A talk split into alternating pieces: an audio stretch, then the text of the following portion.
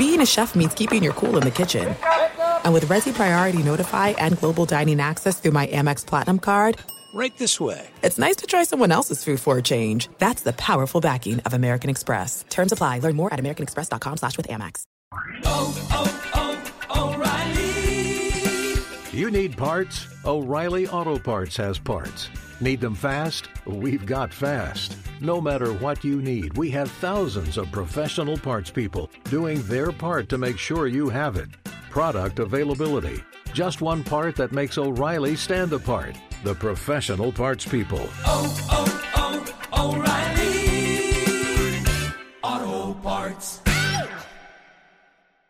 The secret to catching prize-worthy fish?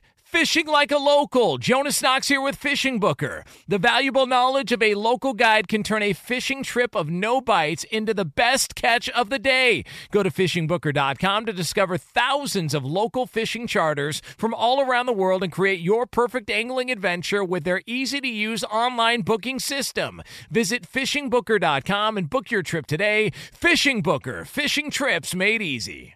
At Bet365, we don't do ordinary. We believe that every sport should be epic. Every home run, every hit, every inning, every play. From the moments that are legendary to the ones that fly under the radar. See for yourself when you sign up today and get $150 in bonus bets when you bet just $5. Whatever the sport, whatever the moment, it's never ordinary at Bet365. 21 plus only must be present in Ohio. If you or someone you know has a gambling problem and wants help, call 1-800-GAMBLER. Terms and conditions apply. Thanks for listening to the best of Outkick the Coverage podcast. Be sure to catch us live every weekday morning from 6 to 9 a.m. Eastern, 3 to 6 a.m. Pacific on Fox Sports Radio. Find your local station for Outkick the Coverage at foxsportsradio.com or stream us live every morning on the iHeartRadio app by searching FSR. This is the best of Outkick the Coverage with Clay Travis on Fox Sports Radio.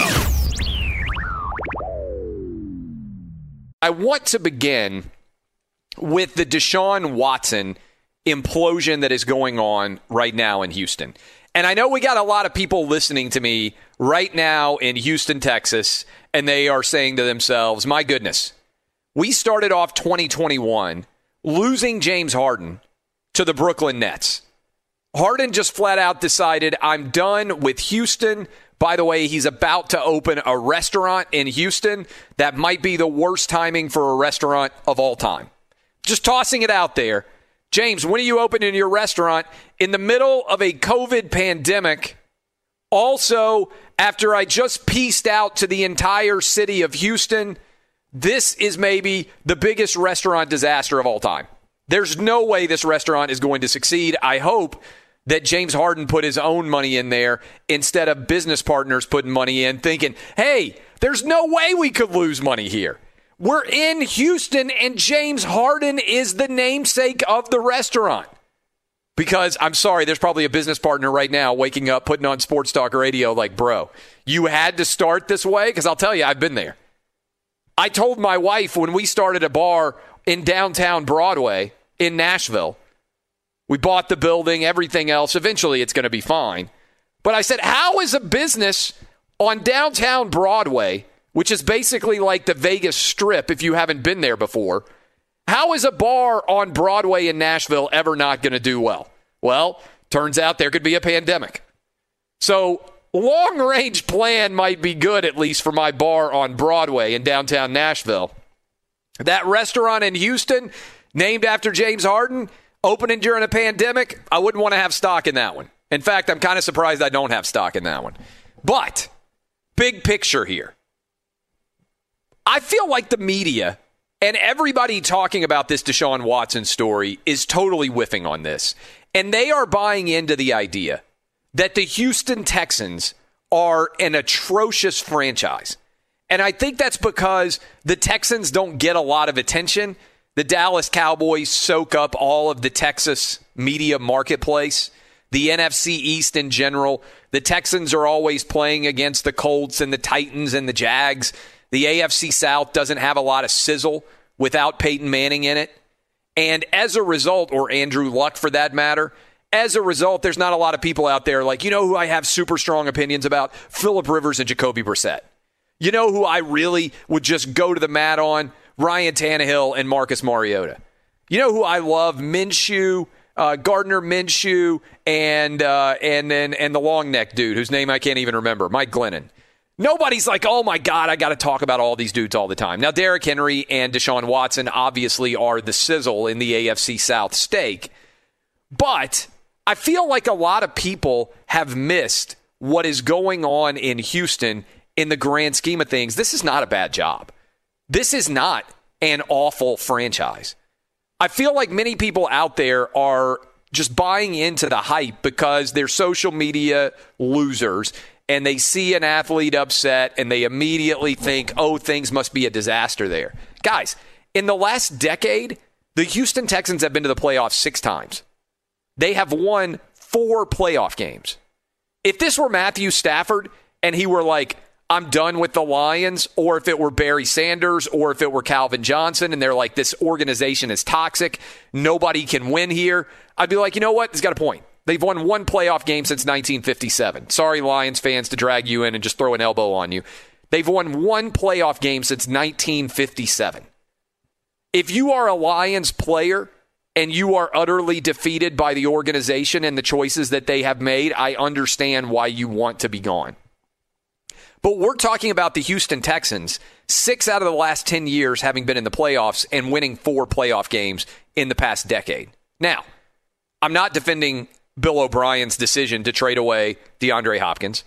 Certainly, it hasn't worked out well that he get what he gave up to go get Laremy Tunsil. I don't think anybody would have said, "Oh, Laremy Tunsil's worth the number three overall pick." But what he was trying to do was acknowledge that he had a franchise quarterback and that he wanted to be able to protect him, and he needed a franchise left tackle, and he knew they didn't have one in Houston, and he paid the price to do it. And he thought that DeAndre Hopkins was a declining asset. Maybe he has a couple of good years left. Maybe he's got three or four good years left. He could certainly be wrong. And I think you could certainly criticize what he got in exchange for DeAndre Hopkins. But you shouldn't cancel out a decade's worth of success with two bad trades. Jadeveon Clowney really didn't have much left. JJ Watt, really, I don't think I love JJ Watt. I think he's been a tremendous asset to the city of Houston. I think he has been a fantastic uh, voice for athletics in general in that region, whether it was with hurricanes, whether it was with COVID issues, whether it's just trying to uplift the community in general. I think he's done a fantastic job. But he's on the back nine of his career. And so to me, I think there is equal opportunity wrongdoing here in the way that the Deshaun Watson relationship has got out of kilter. But I think a lot of people are missing a level of success that has existed in Houston that isn't getting enough attention. This is not a failing organization. This is not the Detroit Lions. This is not a team that has to go out for a Hail Mary and desperately hope that they're going to find somebody who's been successful. In general, they have won a lot of games. They've advanced to the playoffs. Yes, they have never gotten to the AFC championship game but they've been in the divisional round of the playoffs. Heck, they were up 24 to nothing last year on the road against the Kansas City Chiefs with a chance to advance to the AFC championship game. And here is my thing. Deshaun Watson is one of the 10 best quarterbacks in the NFL. If I owned the Houston Texans, I wouldn't trade him. I would sit down and figure out a way to make this work. And I would do that by sitting down and involving Deshaun Watson in some form or fashion with who the next head coach is going to be. Because we have seen time after time after time that the relationship that matters the most in the NFL is the quarterback and the head coach. Belichick and Brady, we'll talk about a little bit later. Andy Reid and Patrick Mahomes. If you are simpatico, if you have a great relationship with your head coach, then you are going to win at an incredibly high level in the NFL if you're a successful quarterback. The Texans have done the hard part, hard part. They've got a successful quarterback. That is oftentimes hard to find. They've got a successful young quarterback. The only reason to trade Deshaun Watson if you are the Houston Texans is because somebody comes to you with such an unbelievable offer that you can't say no to it. I always say, everything that I have that is a possession is in theory for sale. I love my house. We have been here for six years. I think it's a fantastic neighborhood. I love everything about it. I've got my home television studio, I've got my home radio studio. I like my neighbors, my kids love everything about it. If you offered me a million dollars more than what my house is worth, I would probably move because I would say, well, they're way overpaying. We can find a new place with the money that we are taking that's better than this one. I don't want to sell, but that's what capitalism is. If somebody offers you more for an asset and you believe that you can take advantage of that offer and find yourself in a better footing than you otherwise would, then you do it. Now, it might be different if I were 80 years old and I was like, no, no, no, I've lived my whole life. I never want to move again. That's a frustrating thing. A million extra dollars to me right now doesn't mean anything. I understand that if you're an old guy. But if you're the Houston Texans, you don't have an old quarterback. You've got a guy that's just starting to come into his full fruition of talent. Now, if the Miami Dolphins got on the phone with me and they said, hey, we'll give you Tua and we'll give you the overall number three pick, or we'll give you the overall number three pick and another couple of assets on this team right now because we think Deshaun Watson is that good. I might be willing to make that trade because you might like Justin Fields or you might like Zach Wilson or you might think you could piece together some things and end up going after the Jags' number one overall pick. I don't know. I'm open to making a trade, but this idea that Deshaun Watson has to get out of Houston because the franchise has not been successful enough is one of the craziest arguments that I have seen in a long time. And I don't know whether people are just not paying attention, whether they're not looking at the data. I mean, six trips to the playoffs in the past 10 years with four playoff wins. I mean, the Dallas Cowboys would kill for that. The Dallas Cowboys, Tom Brady in year one in the NFC got into the NFC championship game. I don't think, Dub, look it up. I don't think the Cowboys have been there since 1995. The Cowboys have barely won a playoff game in the last 25 years. I know they get a lot more attention than the Houston Texans, but nobody out there would be like, man, the Cowboys are a broken organization. Look at some of the bad contracts they've signed. Look at some of the bad choices they've made. Nobody out there would just be like, oh, this is a disaster. They're absolutely atrocious. Yet the Cowboys haven't been winning playoff games hardly at all. What have they won? Three playoff games in the last 25 years? Look that up too, if you would, Dub. The Texans have won four this decade. The Cowboys have barely won in 25 years. They've won three playoff games since 1996. And nobody's out there like, oh, you got to get out of the Dallas Cowboy organization while you can. They are failures. You got no chance at success.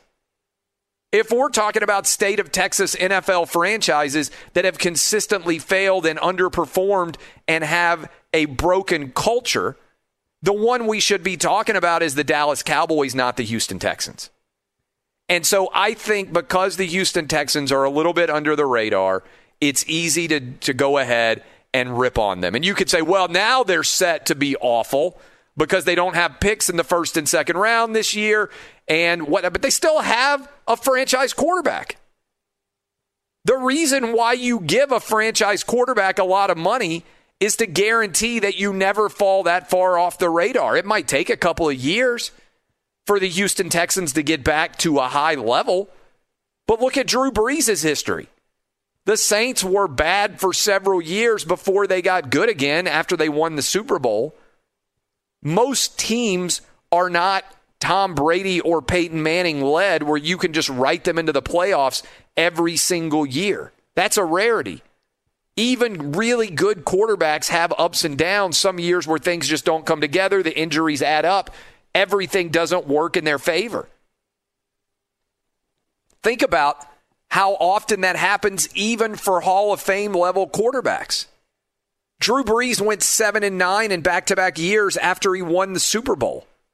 That didn't mean the New Orleans Saints were a broken organization. He didn't demand a trade.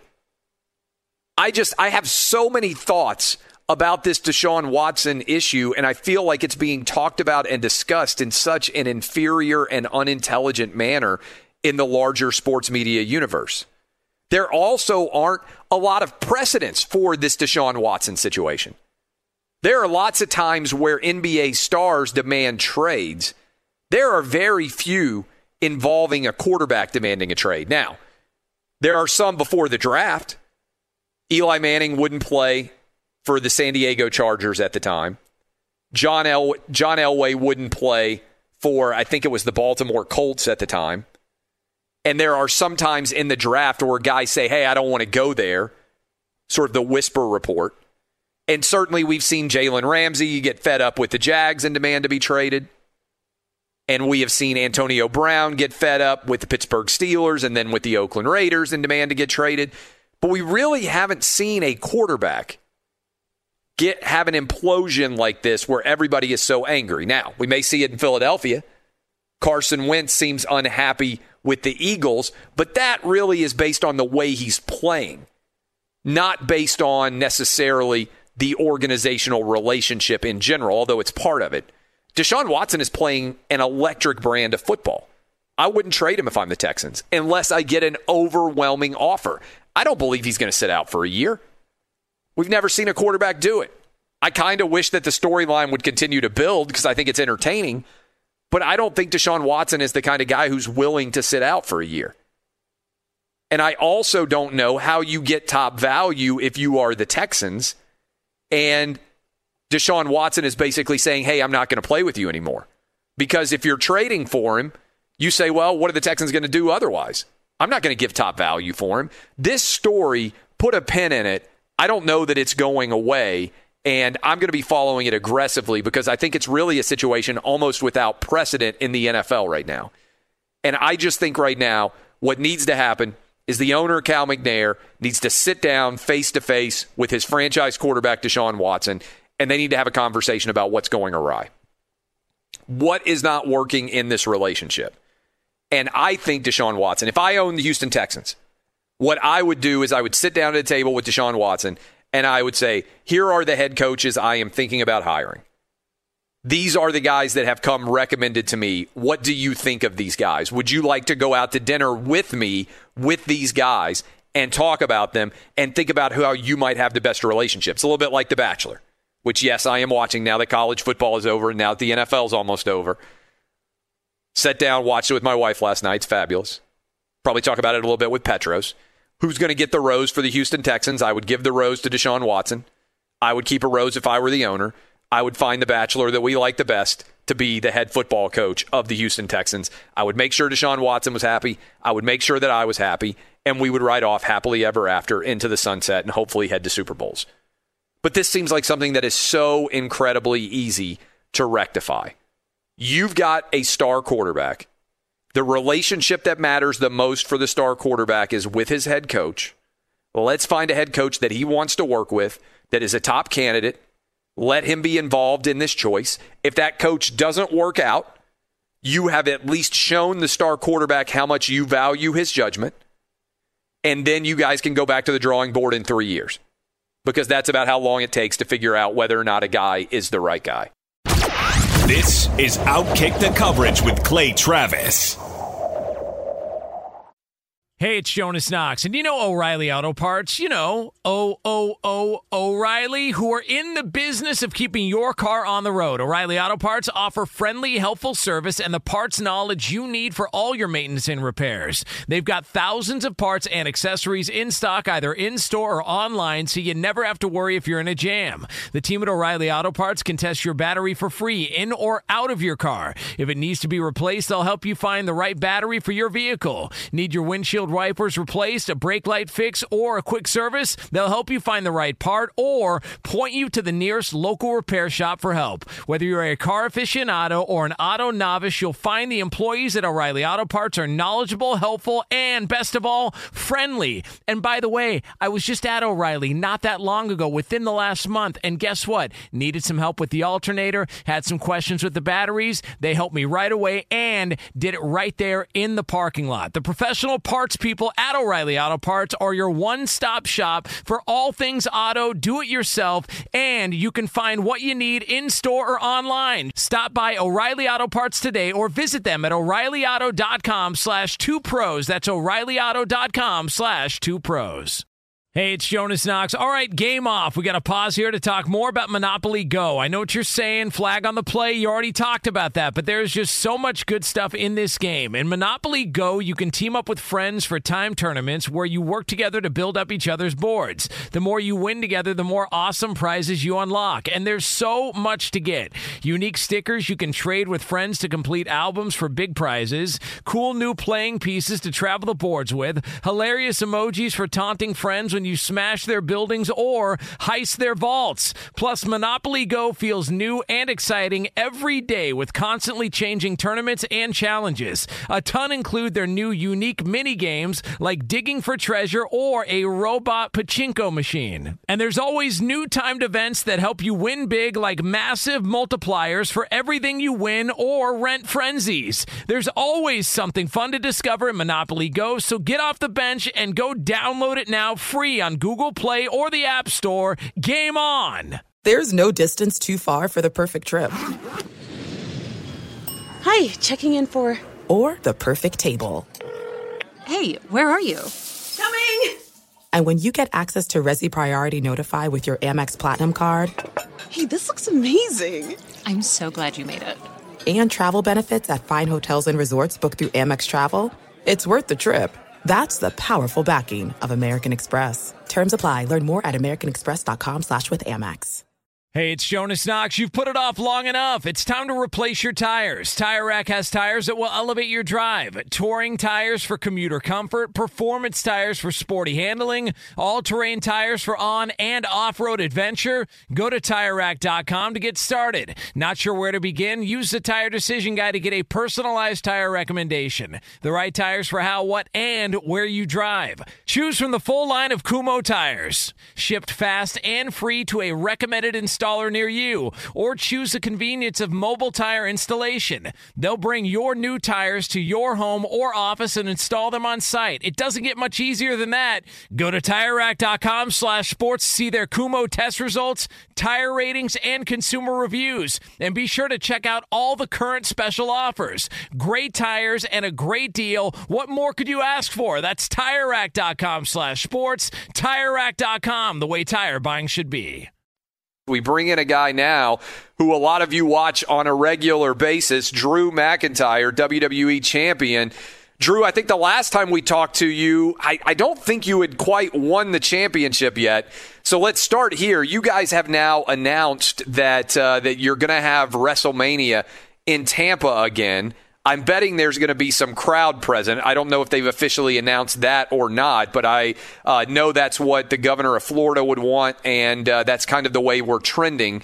What has the last year been like for you, and how eager are you to be able to perform in front of big crowds again?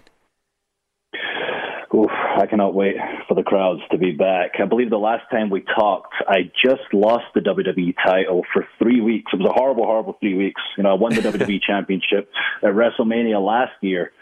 Uh, so I won the WWE Championship WrestleMania last year, lost it for those three weeks that we spoke, regained it, and now I'm trying to keep it all the way to uh, this coming WrestleMania. And very fortunate that we're getting a redo this year um, in Tampa Bay. And like you mentioned, I really, really, really hope we've got fans in that building. You know, we're working with the local government, we're working with the CDC, doing everything as safe as possible. But I really hope we can get some fan presence in there because as cool as it was to win the title last year at WrestleMania with no fans there watching physically, but millions watching around the world, it'd be even more special to have the fans back in the stands.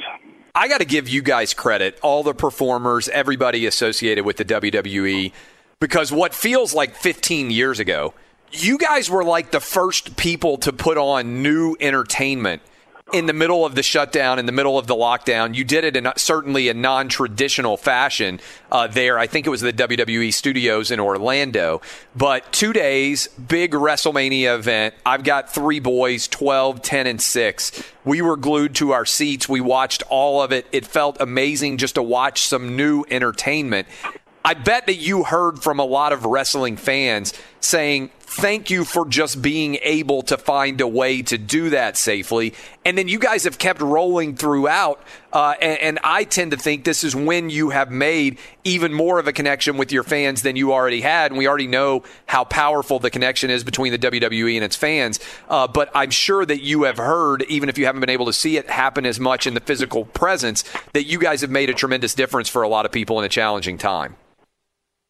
Yeah, for sure. Like that uh, past WrestleMania you're referring to is probably you know one of the proudest I've ever been to be involved with WWE. That we pushed ahead, gave the world WrestleMania an escape during the height of the pandemic. Every other entertainment had shut down. Every other sports league had shut down. We brought the world WrestleMania. I was very fortunate to win the title in the very last match, and a kind of feel good story. I beat the Beast Brock Lesnar, won my championship, and then I heard um, the following week that we had 14 million social media interactions over two days, up yes. 60% from the year prior. Like, really made a lot of people happy. The feedback was incredible, and like you mentioned, we pushed ahead, given a weekly show. Our weekly show is Raw, SmackDown, NXT from the WWE Performance Center with no fans, which is akin to like a, a warehouse essentially.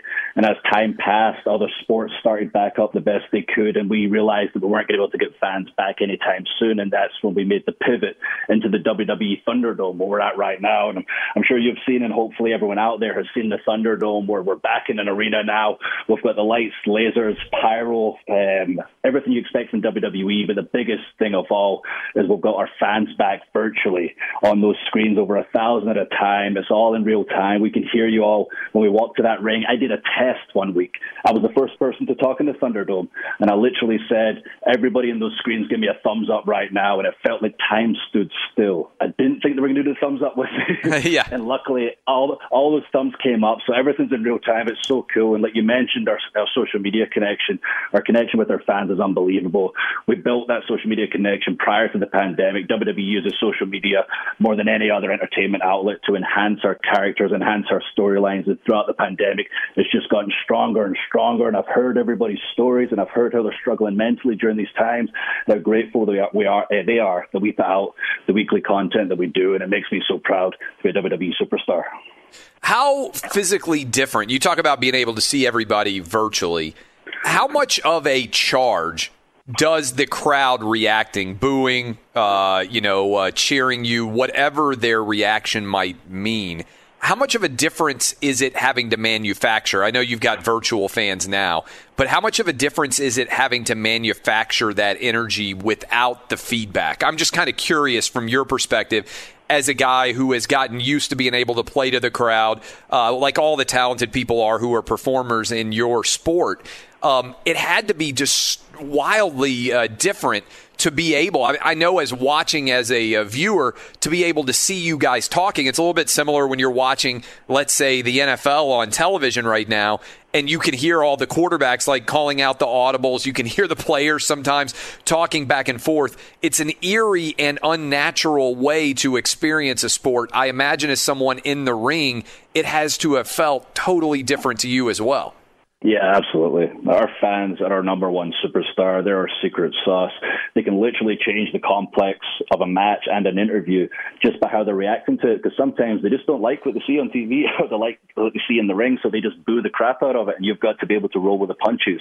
And that's the cool thing about it is you never know what to expect from a live crowd at WWE. And when we lost that, we really had to ad- adapt and innovate because it was, like you said, eerie is the best word, I guess. Like suddenly you're walking out like in the performance center the height of the pandemic to complete silence, and they can hear everything you're saying. So you've got to be careful what you're saying out there. You've got to watch. You don't swear. We're a PG company, yes. and you've got you got to lay those strikes in. You know, a, a lot of people in wrestling fans know what to expect, but people that don't necessarily watch wrestling, perhaps watch UFC, perhaps perhaps watch boxing, and the more sophisticated fan base, they know what it sounds like when somebody hits somebody. They know which maneuvers are effective, and a lot of our superstars had to tighten up their game and up their game because you can see through any weak holds, any weak punches, any weak kicks, and we had to really up our in ring game and up our physicality, which I was pretty physical anyway. The guys were basically crying when I was kicking the crap out of them during that phase. But it really forced everybody to up their game in the ring. But when it came to the interviews, I thought it was pretty interesting because without the crowd shouting over the top of you, it was much like, you know, like any comedy you watch on TV, any drama you watch on TV. There was no like live crowd reacting, so you had to really focus on what the performer was saying. So it was a real unique opportunity to build your character, to add more layers to your character if you really knew who you were. And as time went on, obviously we got the Thunderdome. We can hear the fans live once again, and it makes such a difference for the atmosphere when you're in the ring, and more palatable for the viewers at home watching the show. You, uh, you guys, one of the reasons I love what you guys do is you're incredible athletes. You're also incredible performers. I love the speaking parts, right? I mean, it's very Shakespearean at times, which is as a guy who grew up in uh, in the the United Kingdom, I'm sure you have had more experience with Shakespeare than maybe even the Americans who are listening primarily right now. Have you ever had a time where you've gone into the ring and you've been like, I totally bombed that speech? Because sometimes, you know, I'll do a segment on the radio. We do live radio three hours every day, 15 hours a week. And I'll finish a segment. I'll be like, man, that was not my best segment. I didn't deliver it perfectly. My argument was clipped. Maybe that interview didn't go as well as I wanted to. Like, we're all imperfect. Has there ever been a time where you've come out and you've been like, I just totally blew that? And sometimes you're going to nail it and you're going to come out and you're going to be like, you can tell because the way the crowd's reacting. But it's a little bit like being a comedian, stand up, anything else, performing. Have you walked back and you've been like, man, sorry, I just blew that one? Yes, more times than I can possibly count. Do you go back and watch, my- my like to, to, yeah, to see? Like, I'm curious. To take me into what that experience is like if you bombed one. Uh, well, um, yeah, it doesn't feel good, I guess. If uh, but sometimes it does feel good. Sometimes you feel like you've bombed, and if you come back and Vince McMahon says he loved it, then you Oh, pretend yeah. you didn't bomb. You do, you just go along with it. But Yes. during my first run, I started on television with WWE when I was 22 years old. You know, I spent um, like my youth basically on TV, and I bombed all the time. I tried so hard to remember all the words on the paper, and Yes. it took many years for me to realize to finally just be myself. Go out there with an idea in my head that I wanted to say, but basically yourself in the live radio, you know, you know yourself, you're just being yourself, you're just going with the flow and you're feeling it. That's what you have to do in wrestling too. You have to understand your character, and the best characters are generally just you. Like the way I'm talking to you right now is basically how I talk in WWE TV. Right. But until I got as comfortable as I am right now being myself, we had some huge bombs. There's one particular interview I did. You know, I, you don't know if you know Kurt Angle, um, Olympic Oh. gold medalist, Oh, yeah. won, uh, American Freestyle Wrestling, former WWE champion. So I basically I beat him in a match where I tapped him out to his own finishing move, the ankle lock, and I was supposed to do an interview where I was saying nice things about him. You know, I didn't want to do it. I felt so bad about it. And when I got out there in front of the live crowd in England, they were shouting so loud, they were getting so crazy, and I couldn't remember what I was supposed to say. And I was like, oh my goodness, I was, what was I supposed to say at this part? Screw it. You know, when I tapped out Kurt Angle, I loved every second of it. It was the best feeling in the world. I literally said the exact opposite of what was on the paper because it felt right for my character. And I came back, and Vincent McMahon loved it, and he told me that feeling you had, what felt right, go with your gut every time. And since that moment, I've always gone with my gut, and then I became WWE champion. So go All with right. your gut, be yourself, everyone listening out there. It is interesting because I can't memorize things. Like we do skits every now and then for my television show, and I'm the worst actor ever. If you tell me to just roll and do like a radio show or do live television, I'm really good at it, I think. But if you tell me I have to memorize something and act, I can't do it. So I'm kind of fascinated by that with your perspective as well. What should people know now that WWE in Tampa has been announced? What should they be expecting, and what do you anticipate that they will love coming up? Uh, I mean, I expect just keep your ear close to the ground as we release more information. This is something I've never even heard of when it comes to WWE, like releasing three cities over the next three years with Tampa Bay coming up this April 10th at the Raymond James Stadium, Arlington, Texas, and uh, uh, 2022 AT&T Stadium. The following year, in 2023, Los Angeles at the SoFi Stadium. Like this is unprecedented. that We've released this much information about WrestleMania three years in advance. When it comes to this WrestleMania um, in Tampa, just pay close attention. I really feel that we're going to have fans there live. Everything's heading the right direction. Obviously, I can't make any promises right now. We're doing everything as safely as possible, following the strictest guidelines. But we basically get a redo. And the way I look at it is, as proud as I am of everything we did at WrestleMania last year, it gave everyone an escape. My moment wasn't quite how I expected it to be. Winning the WWE Championship for the first time, it's meant the world to me. But this year, you know, get yourself along if it's possible and be part of another special moment because I'm getting my moment with people there this year, one way or another.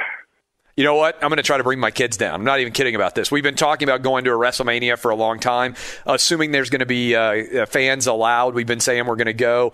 I'm hoping you guys are going to be able to do it not just in Tampa, but with crowds present. Look forward to it. Drew McIntyre, appreciate you coming on again. You're fantastic as always. We'll be watching on television.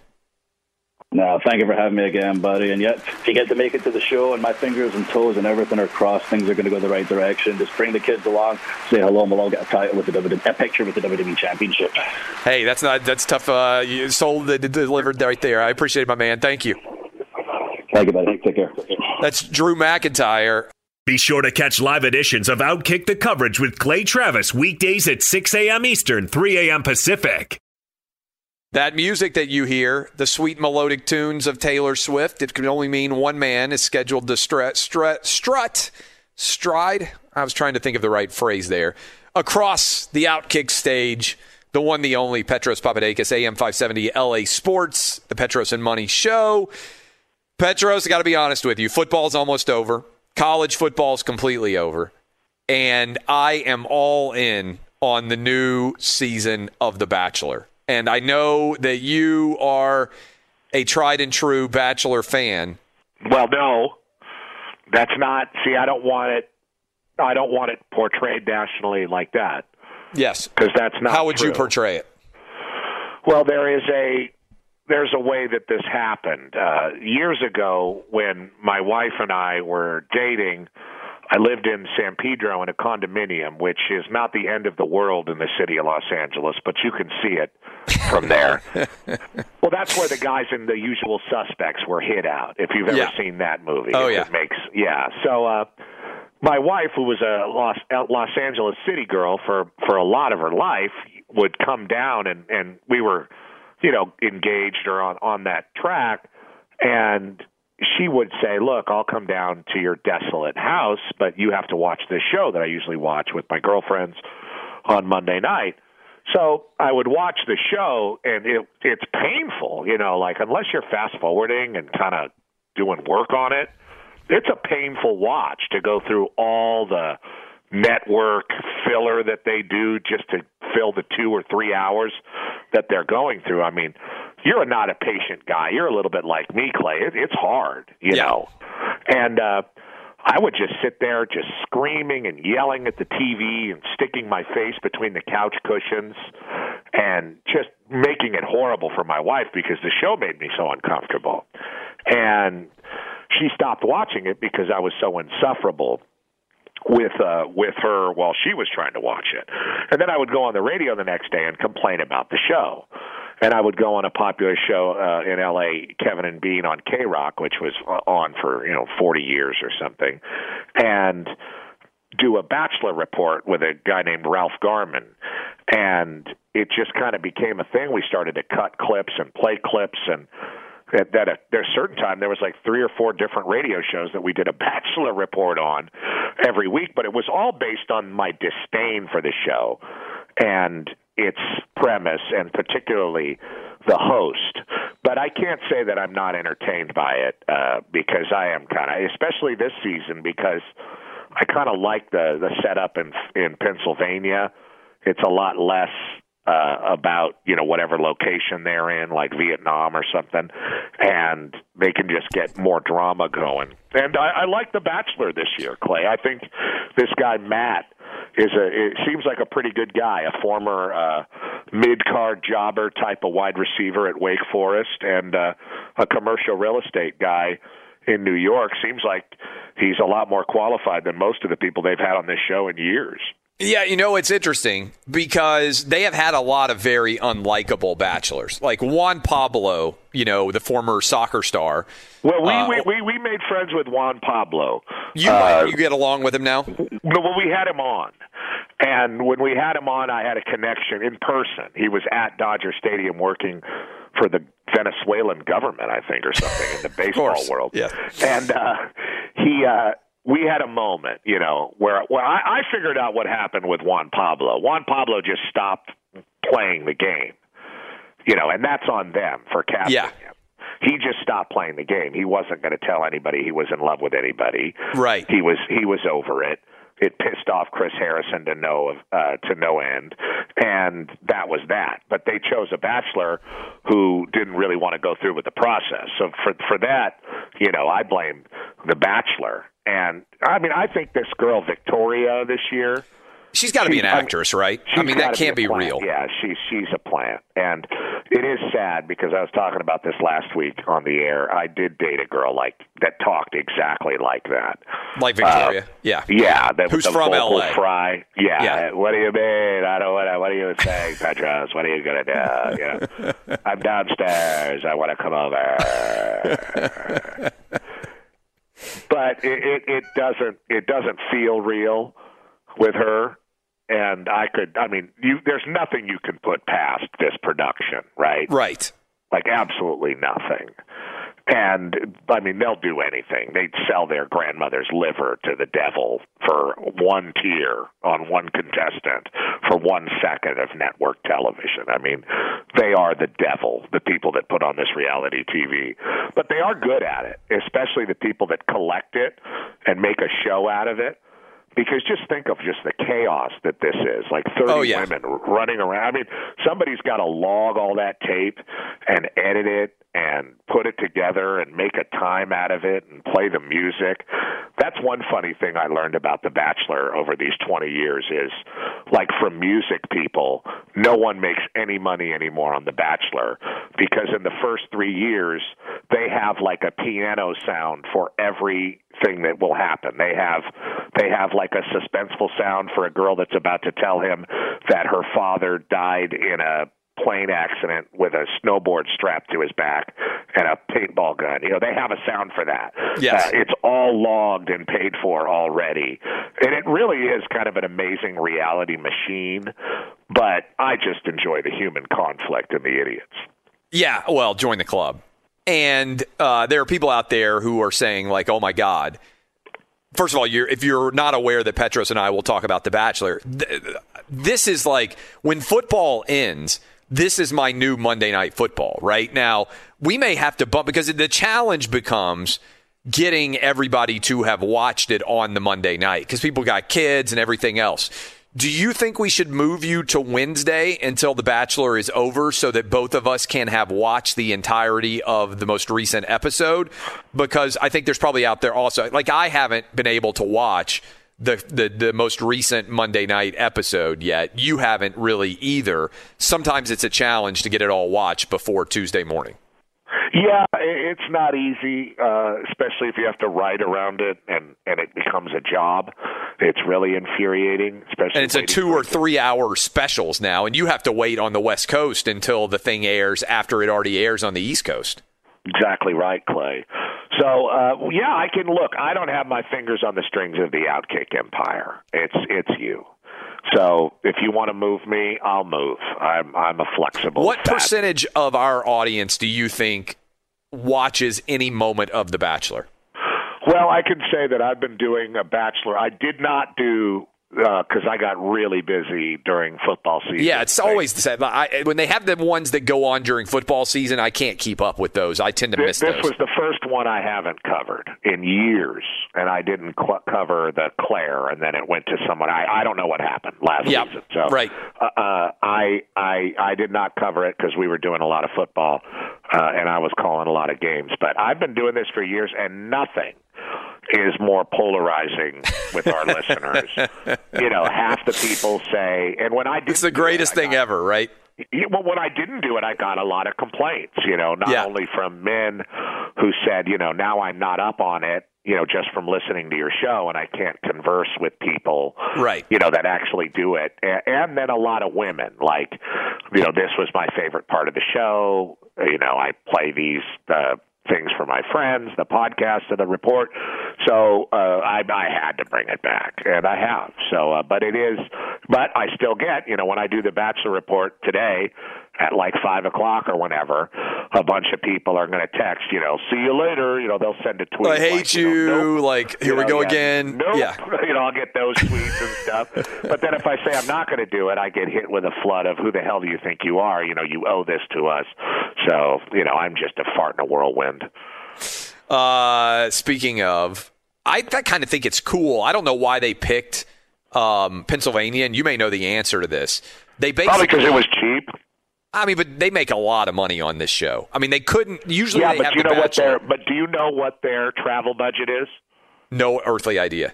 It is zero. Because everything has to get paid for by the uh, Everything is sponsored. Everything Yeah. is done in trade. Yeah. So they have zero. Like I know way too much about this show. When I was the host of a show called Pros versus Joes before HDTV Yes. on Spike, the director of The Bachelor was our lead camera guy. He probably still is, a guy named German. The only thing he didn't direct was a rose ceremony because that required like 30 cameras. You know, you have to have a camera on everybody's face at every Right. moment. Right. But but but I do know that their travel budget is nothing. So wherever they are, they're there because to basically advertise, yes, Right. like the location. Okay, well that So makes sense because I can doing. see because a huge number of times when they go on trips, I'm like, oh, I'd like to go there, and I imagine there are tons of people out there who do actually follow through. I've never followed through and done anything, you know, like related to The Bachelor, but I would imagine there are tons of people who do. Well, then they're like, you know, Peru. You're like, oh. Well, I'm just not sure if they can travel right now. Is what I was going to say. Like, I'm kind of curious. They're so stuck. They're not leaving. So they're not. Oh, they- they're really like they created their own NBA style bubble at the uh, at the at the resort in Well, Pennsylvania. did you see he had a date uh, last week where they were on like an ATV? which was dangerous. They flipped the ATV, and I told my wife I felt like such a dad. I was like, he's going to throw her. I And, like, immediately I knew that was, was going to happen. I was like, and then one of them's going to break an arm or something, and it's going to be a disaster. Yeah, they have a lot of outdoor stuff, and it does seem like they're kind of struggling for activities. But we're not there to watch activities or the bells ring in Buenos Aires. We're there for petty human drama that makes us feel better about our pathetic lives. Uh, so, do you think so? They obviously created, and this is funny for people out there who aren't aware. Like they created the Bachelor bubble, which is kind of like the NBA bubble or the NHL bubble. They tested everybody. Um, I presume that they tested, like they took over this what looks like a very nice hotel somewhere in Pennsylvania. How do you see this all shaking out before it's all said and done? Do you think they'll actually travel anywhere, or do you No, think no, I don't think you don't think they'll do home visits or anything? Oh, I don't know. I don't. They probably will bring them there, right? If they Potentially. can, they'll just. That's what I've been yeah, talking about with my quarantine- Yeah, they'll just quarantine everybody and and bring them there. Uh, you know, I I just working on that show, which was really eye opening to me. Pros The pros Joes. Big Joes, yes. Yeah, the only reason it was eye opening, eh, you know, and people say, well, what the hell does that have to do with The Bachelor? Well, I got to know that all of these people are the same people, you know, and they're this weird vagabond group of reality TV people That just jump from one show to another to do it. Right. They shoot it. They're sound people. They're editors. They're lighting people, grips, you know. And, you know, they're all like, well, I slept on this guy's couch in Marrakesh during Amazing Race season four. And I'm, you know, this guy's sister in law is married to my brother. And they were grips on the first season of Survivor. And that's how deep the roots of, of this kind of business goes. Yeah. Well, it's a And challenging they what business, honestly. I We mean, they talk know- about. Yeah, I mean, we talk about the the actual you know reality people, but if you're in the middle of sort of filming everything in Survivor, like that's a challenging thing to pull off, right? And Oh uh, I God, would- to light how, how about to light it up Yes. and collect the information and, like I was saying, kind of make a story out of it. But that being said, like each one of these contestants on The Bachelor or Bachelorette has like a producer assigned to them, and that person is like the person like you're Svengali, like the person that's like, you know, tonight's the night you're going to tell them about the night you you lost your virginity in a park, and you know you're going to, you know, I mean that's the person that manipulates that person. You know, tonight's the night you're going to tell them about, you know, that thing that happened to you once where your, you know, your father exploded before your eyes, you know, simul uh, uh, spontaneously combusting, you know, that kind of stuff. Like that's how they push the show, and you know, then they'll interview you, and they'll you'll say tonight's the night I'm going to do it, and they'll play a little music, and then they'll cut to you actually doing it, and then everybody's reaction to you doing it, and it's just a serpent eating its tail, and probably one of the biblical signs to the end of the world. and we'll both be watching every single Monday night uh, or Tuesday. But eventually we'll be watching it. Yes, for work. Uh, all right. So uh, speaking of a serpent, are you going to ask me about the Lakers now or something? no, I was going to. I was. I. I thought I had an incredible transition. Speaking of a serpent eating its tail, terrifying, im- terrifying image. Is that what's going on with the Texans right now? With I don't Deshaun know. Watson? What about Tennessee? Oh well, we're just this. We're, well, I, I, I don't know what's going to happen at Tennessee. This is a uh, this is a fun. Uh, Joel, I don't think our buddy Joel Klatt has been on Twitter in the 24 hours since Tennessee fired uh, their head coach. Because if he had, the first thing he would have done would have uh, would have been to tweet me. But I actually, I, I, I talked in the second hour of the program. We talked some about this. I actually think Tennessee decided they wanted to fire Jeremy Pruitt didn't want to pay him the $12 million plus that he was owed. And so, as soon as they got a report that there were improper activities going on from an NCAA basis, they just made the calculated decision we're going to use this as justification to fire Pruitt. I mean, because. well, what about Fulmer?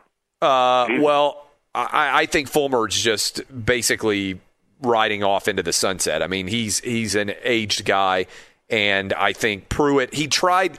This is what often happens, right? Who will drag the volunteers kicking and screaming into the 21st century? Should be me. Should be me. They should. I, you know, I'm a humble guy. They should come to me and they should say, Clay Travis, you are in charge of conducting this entire investigation. You find the guy who's the coach. I think I could conduct the entire coaching search. I think I could get a winning coach in there. And then I've got like 18 other jobs. I'll let everybody else manage the equation. But what has been proven time after time in college sports, if you get the right coach, everything else works.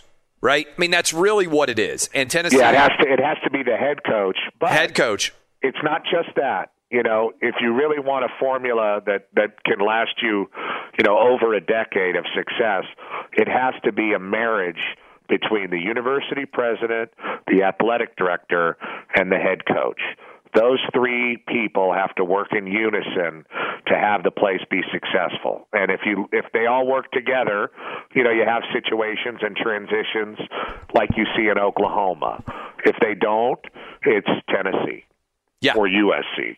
Well, and really, I mean, the Tennessee problem, the implosion started with Lane Kiffin, right? Because the decision to fire Phil Fulmer, whether it was the right or wrong decision, can still be debated.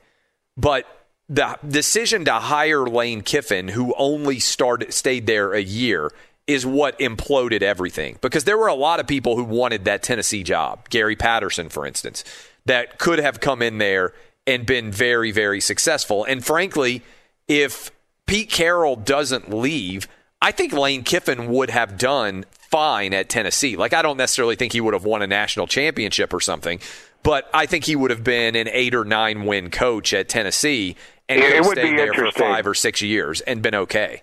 I don't know. You know, he really wasn't a, the. I mean, he wasn't the guy he is now. I mean, He's better now than he was then, right? But I mean, he well, was. both of those guys. I mean, as far as coaching goes, that's one thing. But they they both needed to mature as people desperately. Yes. uh, Steve Sarkisian and, and Lane Kiffin. Right. You know, uh, so uh, I don't know about that. Uh, Pete Carroll was going to be fired uh, if he didn't leave. I mean, the sanctions that came down were gigantic. Pete Right. Carroll would not have survived that.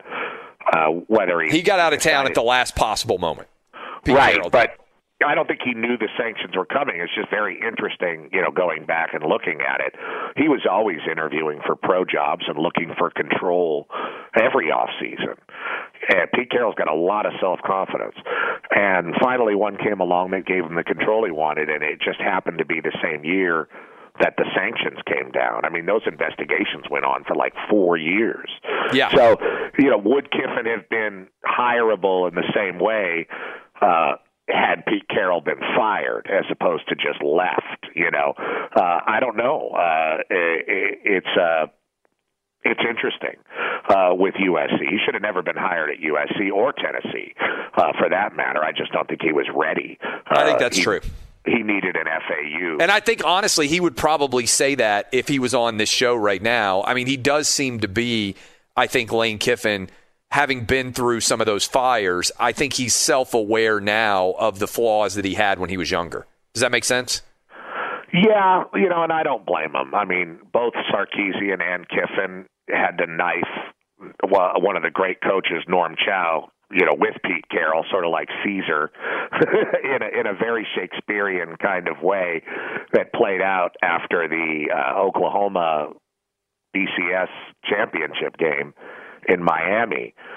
Uh, suddenly, they just kind of came for Norm Chow, and for Kiffin, that was one thing. You know, uh, him and Norm were were getting in kind of verbal uh, altercations on the field and stuff. But Sarkisian was a football coach because of Norm Chow. You know, Norm Chow was Steve's coach at BYU. Steve was coaching high school baseball when Norm called him to be the quarterback coach at USC because Pete hired him there. And I don't know if Sarkisian and, and Chow have ever mended their relationship, and that's unfortunate. Can you and, come back, by the way, because I want to continue this story, uh, and I'm looking down and I'm recognizing we got to go to break. Well, you know, it's because you asked me about all that reality TV. Sure, oh, I know, I know, and there's people out there complaining, but but uh, we got more to get to. Are you still good? Sure. This is Outkick the Coverage with Clay Travis.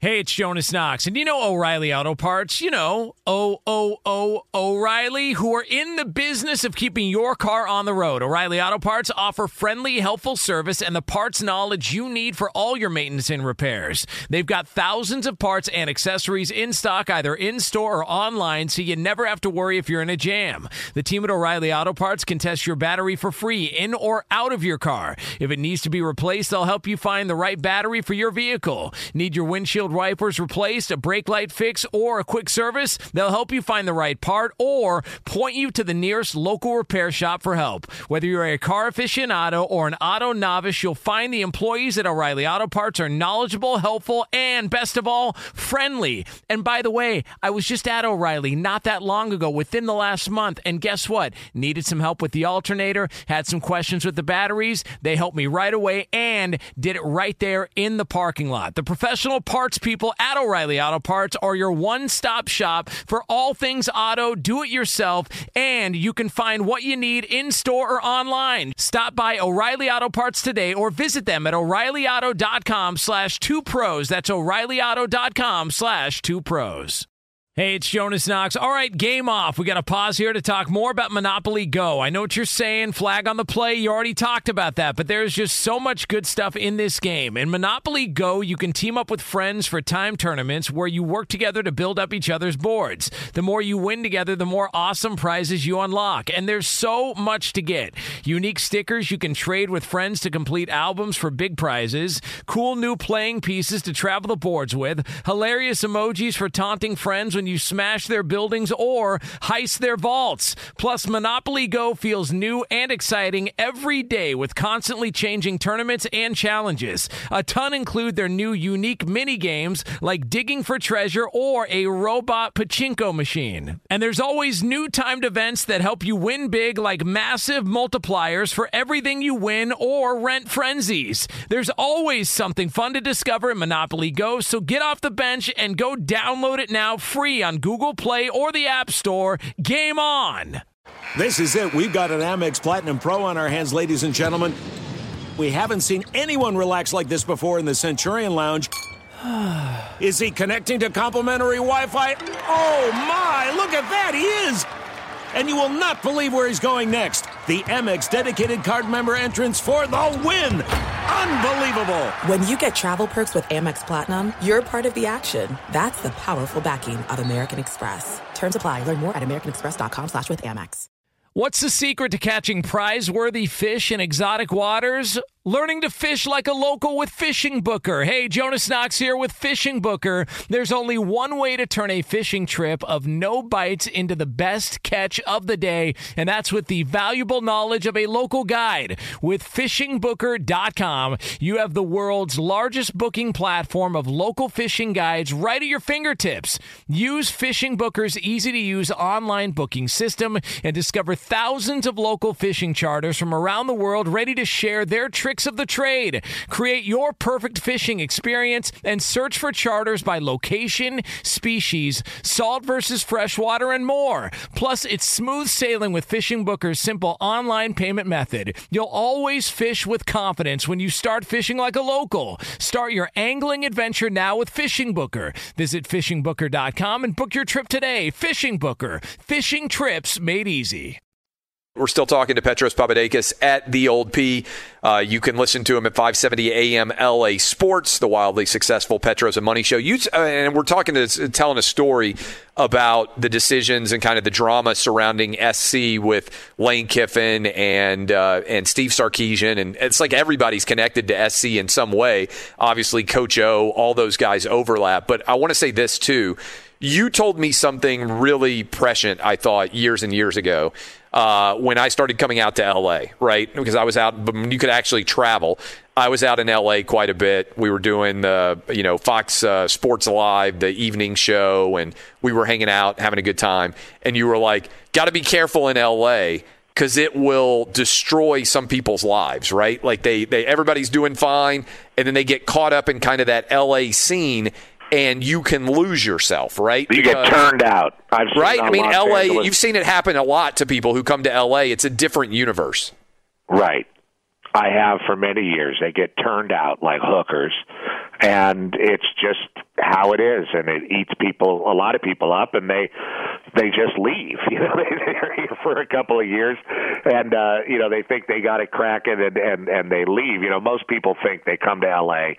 and they get on TV, and that's it. You know, they've made it. They, you know, they've they've now uh, reached some kind of pinnacle, and and perhaps that's true, but it certainly doesn't mean that Steven Ste- Spielberg's inviting you over for lunch, and you know Jimmy Kimmel's calling you and texting you every other day, and just in in Los Angeles, the thirst is so palpable, and the desperation is such a stinky cologne that if you're kind of from here, like I am, and you sort of grew up seeing the thing play itself out over and over again, you know, with college football players or customers in my father's restaurant and everything in between. Now that I'm a media guy, it's just kind of funny. I mean, I remember like you guys talking about what club you were going to go to that night and you know which movie star was going to be there and you know, for me, and everybody hated me, right? I'd just be like, "You guys suck.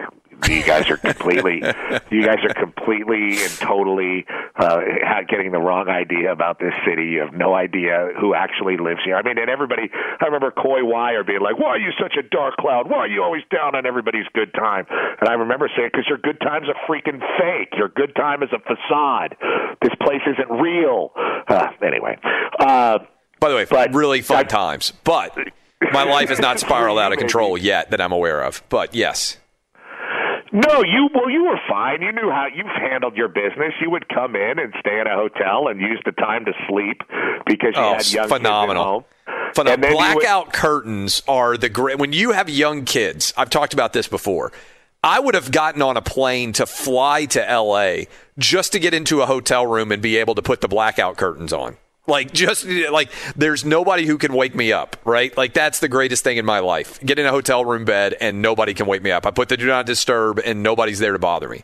Yeah, I'd pray for a night game every once in a while if I was on the road for football. You know, you just sleep all Sleep day. in, just chill. get yes. and- oh yeah. and and call a football game. But yeah, it's it's kind of funny to watch kind of Los Angeles play out over and over again uh, with different people around town and and and what they think you know quote unquote making it is or or who's cool to be around. I'm obviously the most uncool person in the city, and once I started to embrace that, I think uh, actually when I was there, the two of us combined were were quite the combo.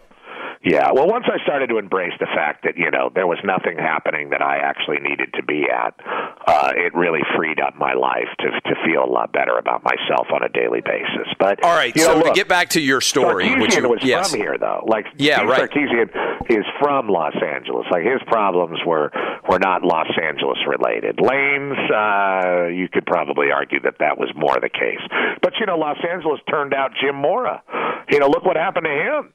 Uh, you know, Yeah. We don't have to go too deep into it, but I mean, uh, a lot of these guys just come here, whether they're coaches or broadcasters, and get chewed up and then spit back into some other part of the country, Mo- mostly Detroit. We're talking to Petros Papadakis at the Old P. Um, so, should we move you to Wednesday for the new Bachelor report? Yeah, I mean, if you want, I don't. I mean, I I, I don't have any. Or This should we do it? year, what what just- day of the what day of the week do you think is best for the like? That's what I'm saying. Right now, we've only got three football games left. Right, we got the AFC and the NFC Championship on Sunday, and then we've got the Super Bowl in a couple weeks after that. And this is well, like I, I, said. you could put a vote up. You know, I mean, you have a powerful Twitter pr- presence, and you know, I mean, it's a good week to get away from politics, probably for you guys. so, I mean, I would say, you know, you could just put a poll up because I could be ready on a Tuesday morning.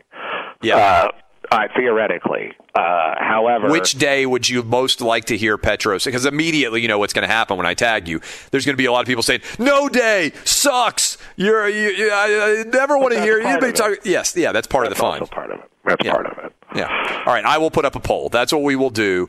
Uh, Now, look, I can go all out for you and you know give you access to my clips Oh. and get all cozy with your guys and Oh. play you clips and do a real report for you. I mean, you pay me to come on, so if you really want to put me to work, I we can pay work. you? I didn't Yeah. even know that. Yeah, well, that's good. Oh, very Um, lucrative. I yeah. get a princely sum here. That's excellent. Uh, all right, we're going to decide which day to put Petros on. You can tweet me uh, hashtag Outkick and at the Well, you have to put up a vote. I know, but you can also go ahead and start vote. I'm, I will put up the poll question. I will put up the poll question on uh, as soon as we finish the show today. Uh, people can go vote. I'll allow you to retweet it as well, and we will decide which day the Bachelor report should be. Now that football is basically over, and Petros is going to bring all the bells and whistles. He's going to seduce us with his uh, incredible array of talent and uh, and and and Bachelor fun. Oh, I'm going to bachelor you. Yeah. All right. All right. That's what's coming. Uh, how's LeBron, by the way? Uh, he's pretty good, I guess. Yeah, he's pretty good at basketball, evidently. Who Well, knew? the Clippers, they they both have won a great a lot of games. Yeah, yeah. Well, that's about as much interest as I have in uh, January NBA basketball, too. Uh, so, Bachelor Report will be coming from Petros. We will talk to you next week. We'll decide which day that's going to be. A lot of excitement out there. Get ready to go vote in the poll. Good stuff as always, Petros. Thank you. Fight on. Fight on, indeed. V for victory. Fox Sports Radio has the best sports talk lineup in the nation. Catch all of our shows at foxsportsradio.com. And within the iHeartRadio app, search FSR to listen live. Oh, oh, oh, O'Reilly. You need parts? O'Reilly Auto Parts has parts. Need them fast? We've got fast. No matter what you need, we have thousands of professional parts people doing their part to make sure you have it. Product availability. Just one part that makes O'Reilly stand apart. The professional parts people. Oh, oh, oh, Auto Parts. At Bet365, we don't do ordinary. We believe that every sport should be epic. Every home run, every hit, every inning, every play. From the moments that are legendary to the ones that fly under the radar. Whether it's a walk-off grand slam or a base hit to center field. Whatever the sport, whatever the moment. It's never ordinary at Bet365. 21 plus only must be present in Ohio. If you or someone you know has a gambling problem and wants help, call 1-800-GAMBLER. From BBC Radio 4, Britain's biggest paranormal podcast is going on a road trip. I thought in that moment, oh my God, we've summoned something from this board. This is Uncanny USA. He says, Somebody's in the house, and I screamed. Listen to Uncanny USA wherever you get your BBC podcasts, if you dare.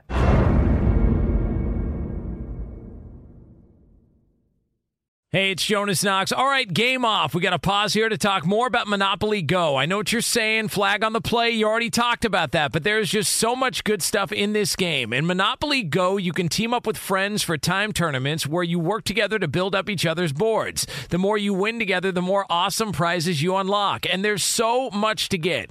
Unique stickers you can trade with friends to complete albums for big prizes, cool new playing pieces to travel the boards with, hilarious emojis for taunting friends when when you smash their buildings or heist their vaults. Plus, Monopoly Go feels new and exciting every day with constantly changing tournaments and challenges. A ton include their new unique mini games like digging for treasure or a robot pachinko machine. And there's always new timed events that help you win big, like massive multipliers for everything you win or rent frenzies. There's always something fun to discover in Monopoly Go, so get off the bench and go download it now free on Google Play or the App Store. Game on!